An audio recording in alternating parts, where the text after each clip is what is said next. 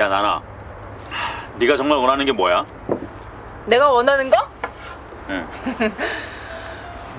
아, 내가 한때는 꿈이 있었지. 응? 27살 때는 내가 과장이 되는 게 꿈이었고, 아, 그리고 23살쯤에는 내가 이 세계적인 디자이너가 되는 게 꿈이었어. 진짜 그리고 꿈이야. 20살 때는 아주 멋진 커리어우먼이 되는 게 꿈이었고, 그리고 19살 때는 뭐 대학에 붙기만 해도 소원이 없었지. 그땐 우리가 다 얼른 집 떠나는 게 소원이었지. 야야야 우리 그 꿈은 이뤘다 어? 건배 건배 건배! 건배 아유, 건배! 야, 아직도 별이 보인다.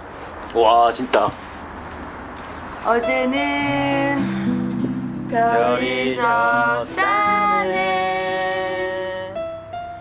나의 가슴. 9월 1일 금요일 FM 영화 음악 시작하겠습니다. 저는 김세윤이고요. 오늘 오프닝은 2003년 영화죠. 싱글지의 한 장면이었습니다. 얼마 전에 올드보이 얘기하면서요. 올해로 개봉 20주년 되는 2003년도 영화들 쭉 얘기했었잖아요. 뭐 살인의 추억도 있었고 클래식도 있었고 그때 이 영화 얘기도 했었습니다. 싱글즈. 딱 20년 된 영화. 음, 오늘 오프닝 장면은 영화의 그 세 친구요. 이범수 씨, 장진영 씨, 그리고 엄정화 씨. 그 세 친구가 옥탑방 평상에 누워서 혹은 앉아서 수다를 떠는 장면이었어요. 실제로 살아보면 되게 불편하다고 하잖아요. 여름엔 덥고 겨울엔 춥다고 하죠. 옥탑방이라는 곳이. 그런데 이상하게 드라마나 영화에 나오는 걸 보면 그렇게 근사해 보일 수가 없어요. 예, 뭔가 청춘의 아지트 같은 느낌? 그리고 드라마나 영화에 나오는 데는 꼭 뷰가 좋아요. 저 멀리 한강이 보이기도 하고, 남산이 보이기도 하고, 어, 어쨌든 이 싱글지에서도 옥탑방 그 평상에 이 세 친구가 맥주 마시면서 이런저런 얘기를 해요. 넌 꿈이 뭐야? 라고 장진영 씨에게 물어보는 장면. 그래서 이런저런 꿈은 있었지만 그 꿈을 이루지 못한 그 삶의 어떤 흔적들이 그 수다에 담겨 있죠. 그러다가 하늘에 별을 올려다 보면서 노래를 흥얼거리기 시작합니다. 그게 바로 여행 스케치의 별이 진다네. 그 세대마다 좀 다를 거예요. 하늘에 별을 보며 친구들이 같이 흥얼거릴 수 있는 노래가 세대마다 다를 것 같은데 그 세대에서는 자연스럽게 별이 진다네를 흥얼거리게 되는 세대였던 거죠. 오늘 방송 시작하는데 앞에 날짜가 9월로 시작하는 9월 1일이라는 말을 하고 보니 숫자 하나 바뀌었을 뿐인데 이미 여름 끝나고 이제 가을이 된 것 같은 기분이에요. 그렇지 않나요? 뭔가 심리적으로 9월이 되면 실제 온도와 상관없이 어 이제 가을이야 라고 좀 우리의 마음이 생각하게 되는 것 같아요. 또 가을에 어울리는 노래기도 하고요. 2009년 9월 1일 음, 오늘 오프닝 곡의 제목처럼 정말 별이 졌죠. 이 영화 속에서 아까 자신의 꿈을 이야기하던 장진영 씨가 세상을 떠났습니다. 2009년 9월 1일, 향년 37세니까 너무 빨리 우리의 별이신 거죠. 이 싱글지에서 장진영 씨의 상대 역이 김주혁 배우님이세요. 그래서 김주혁 씨도 역시 세상을 떠나서 나중에 청년이란 영화에서 함께 또 연기도 했었고 장진영 배우님의 필모그래피가 한 10편 정도 되는데 그중에 같이 한 작품이 두 편이나 된다는 건 엄청난 인연인 거죠. 근데 그 두 배우 모두 우리 곁에 없다는 걸 실감하는 날이기도 합니다. 그래서 오늘은 두 배우가 함께 출연했던 영화 싱글지의 한 장면을 떠올려 봤습니다. 문자번호 샵 8000번이고요. 짧은 건 50원, 긴 건 100원의 추가 정보 이용료가 붙습니다. 스마트 라디오 미니, 미니 어플은 무료이고요. 카카오톡 채널 FM 영화 음악으로도 사연과 신청곡 남겨주시면 됩니다. 힘들고 우울할 땐 손가락을 봐. 그리고 한 손가락, 한 손가락 움직여. 그럼 참 신비롭게 느껴진다. 아무것도 못할 것 같은데 손가락은 움직일 수 있어.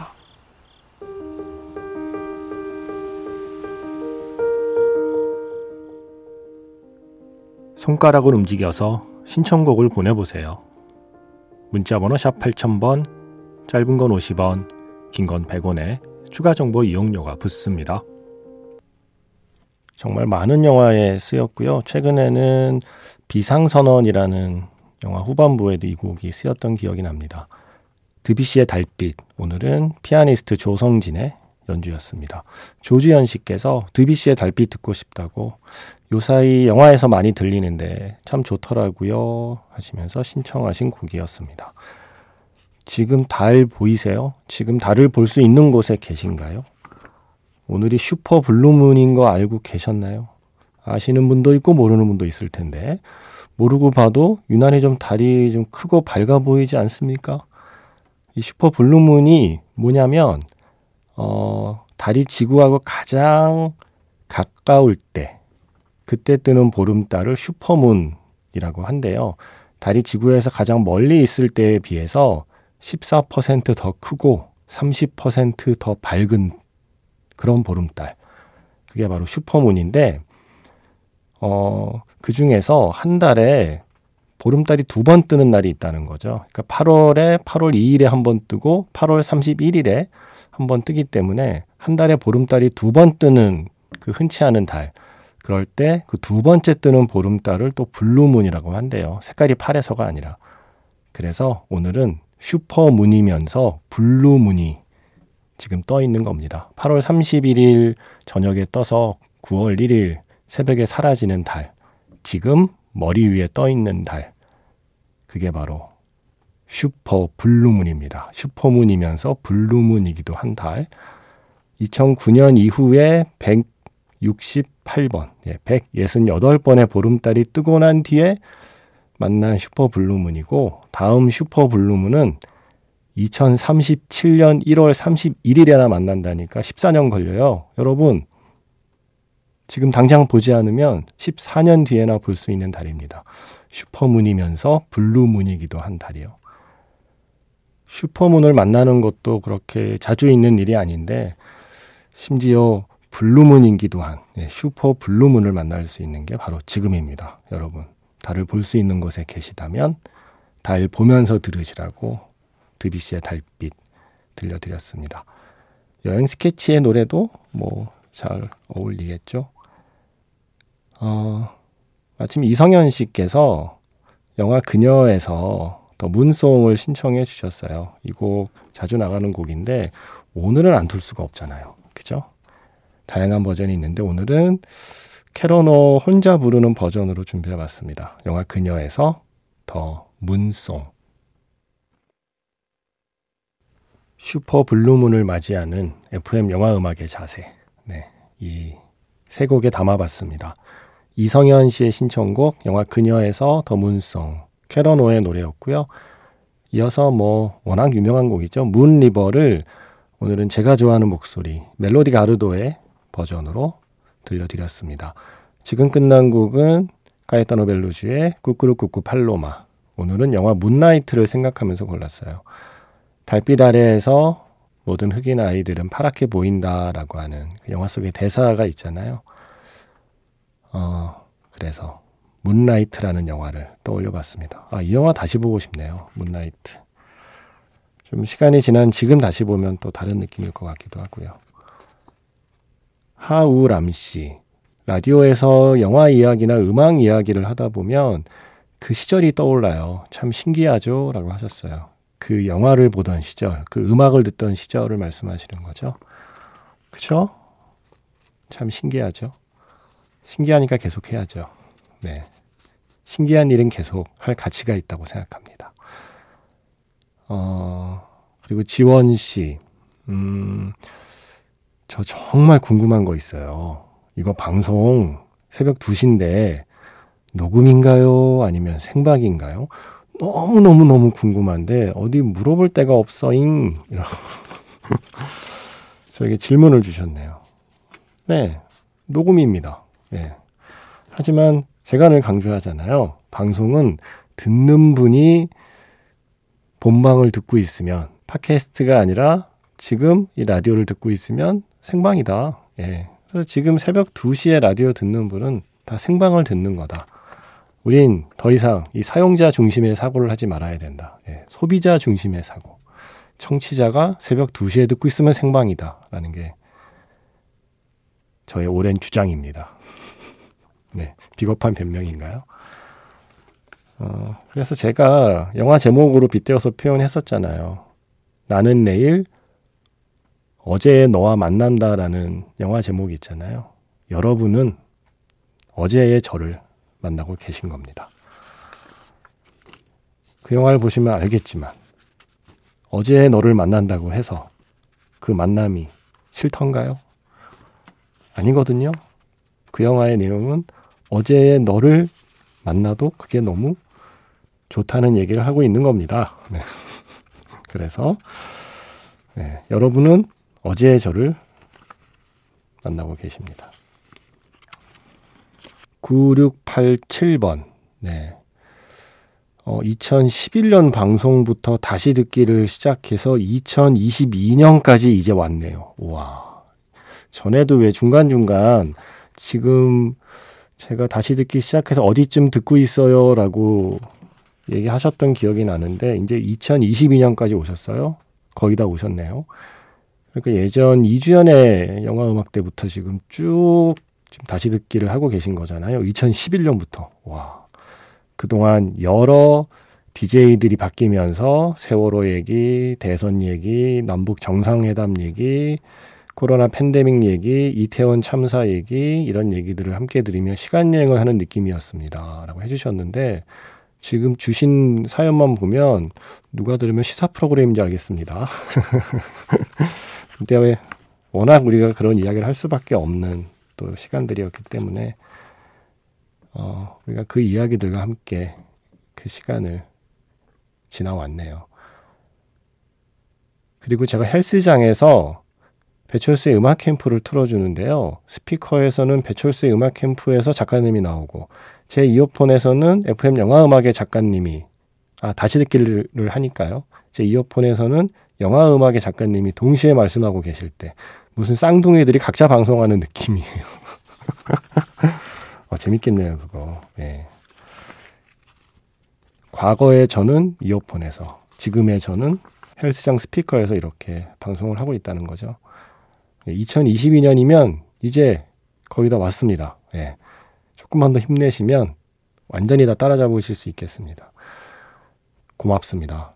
이게 다른 뭐 DJ들이야 그게 당연한 일인데 제가 진행하는 방송이 그렇게 따라잡으며 들을 만한 게 아닐 텐데 이렇게 그래도 의리가 있으셔서 열심히 따라와 주시니 고맙습니다. 우리 곧 만나요. 예, cross 해요. 달빛이 흐르는 FM 영화 음악 선곡 두 곡만 더 해볼까요? Twilight 시리즈 중에 New Moon 있죠. 그 New Moon 사운드 트랙에 Full Moon이라는 노래가 있어요. 보름달이라는 노래. The Black Ghosts의 노래. 제가 좋아하는 곡이라 오늘 이 노래 골랐습니다. 그리고 한 곡 더. 우리 사랑일까요라는 영화 보면요. 정말 큰 보름달 앞에서 둘이 공원에서 잊지 못할 사진을 찍는 장면이 있죠. 이게 애신 커처 나오는 영화였잖아요. 그 영화에서 또 보름달을 생각하면서 노래 골랐습니다. 아쿠아령의 Brighter Than Sunshine 이렇게 두 곡 이어 듣겠습니다.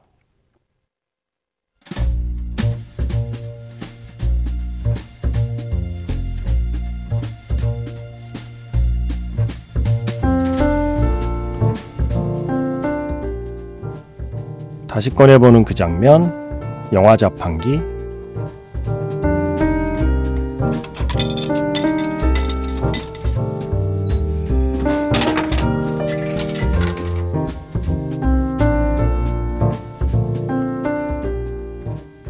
다시 꺼내보는 그 장면, 영화 자판기. 제가 오늘 자판기에서 뽑은 영화의 장면은요, 영화 남산의 부장들에서 한 장면입니다. 중앙정보부장 김규평은 지금 막 부산에서 올라오는 길이죠. 정부를 향한 국민들의 불신과 분노를 직접 목격했습니다. 서울로 돌아와서 상황을 보고해 보지만 대통령과 그의 측근들은 귀담아 듣지 않아요. 결국 대통령에게 직접 충고하는 김 부장.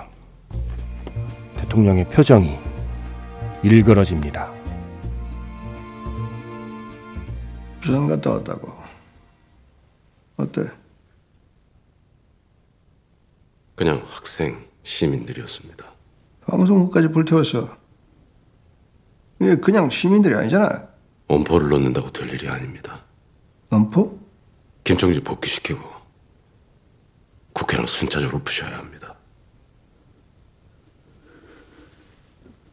내가 국민들을 협박한다는 거야? 카카, 정치를 좀 대국적으로 하십시오.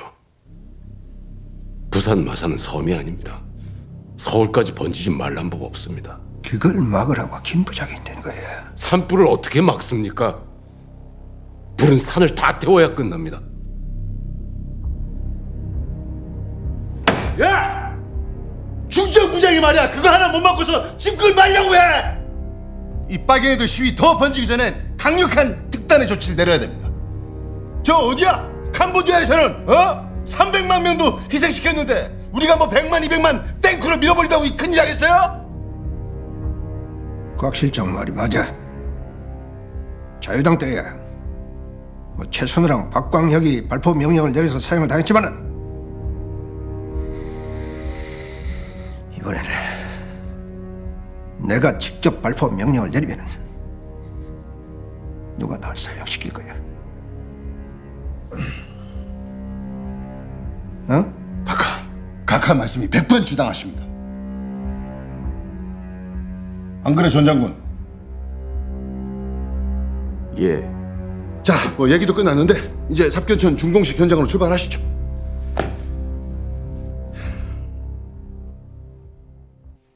다시 꺼내보는 그 장면, 영화 자판기. 오늘은 영화 남산의 부장들의 한 장면이었습니다. 음악은 남산의 부장들 2, 조영욱과 더 사운드 트랙 킹즈의 음악이었습니다. 아, 배우란 무엇인가에 대한 질문을 던지게 되는 장면이죠. 영화를 보통 감독의 예술이라고 하는데 그렇다면 그 감독의 예술이라는 영화 안에서 배우는 무엇을 하는 사람인가? 어쩌면 그에 대한 답이 될 수 있는 장면이라고 생각해요.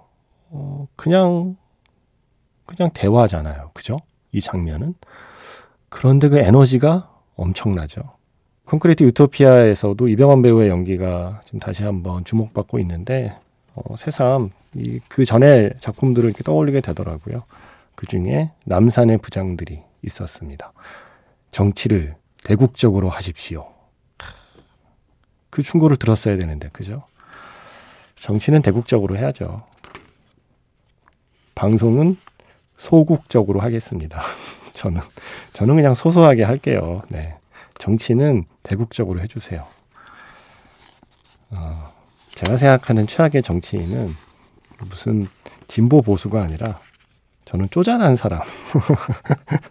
그렇지 않나요? 뭐 정치뿐만이 아니라 어떤 조직에서든 리더라는 사람은 저는 대국적이어야 된다고 생각합니다. 예. 쪼잔한 사람이 리더일 때, 아, 그 조직 피곤합니다. 쪼잔한 상사 밑에서 일해본 사람은 알 겁니다.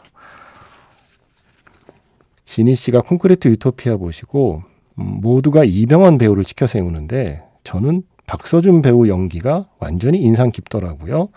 그동안 박서준 배우 작품 별로 안 봤었는데, 지난 봄에 봤던 너무 노잼이라 놀랐던 영화 드림에서도 그 와중에 하드캐리하는 배우라서 참 열심히시구나 했는데 아, 이번에는 작품도 아주 좋은 작품을 만나서 더 빛나더라고요 해주셨고 장희수 씨는 아예 사심 가득하게 세댁은 좋겠다 세상이 난리여도 눈 뜨면 집에 박서준 남편이 돌아다니다니 와 나무 껍질만 먹어도 배부를 듯. 그죠? 이병헌 배우가 주인공이기 때문에 아무래도 그걸 이끌어가기 때문에 어, 가장 많이 이야기가 되지만 콘크리트 유토피아는 역시 감독의 예술이라는 영화 안에서 배우의 역할은 무엇인가를 우리 모두 느끼게 해준 작품이죠. 그 수많은 배우들 박서준, 박보영, 또 김선영, 박지후, 뭐 김도윤, 뭐 수많은 배우들의 연기가 다 하나하나 반짝이는 영화이기도 합니다. 어, 말씀해주신 영화 드림에서 음악 골랐습니다. 하현상의 드림.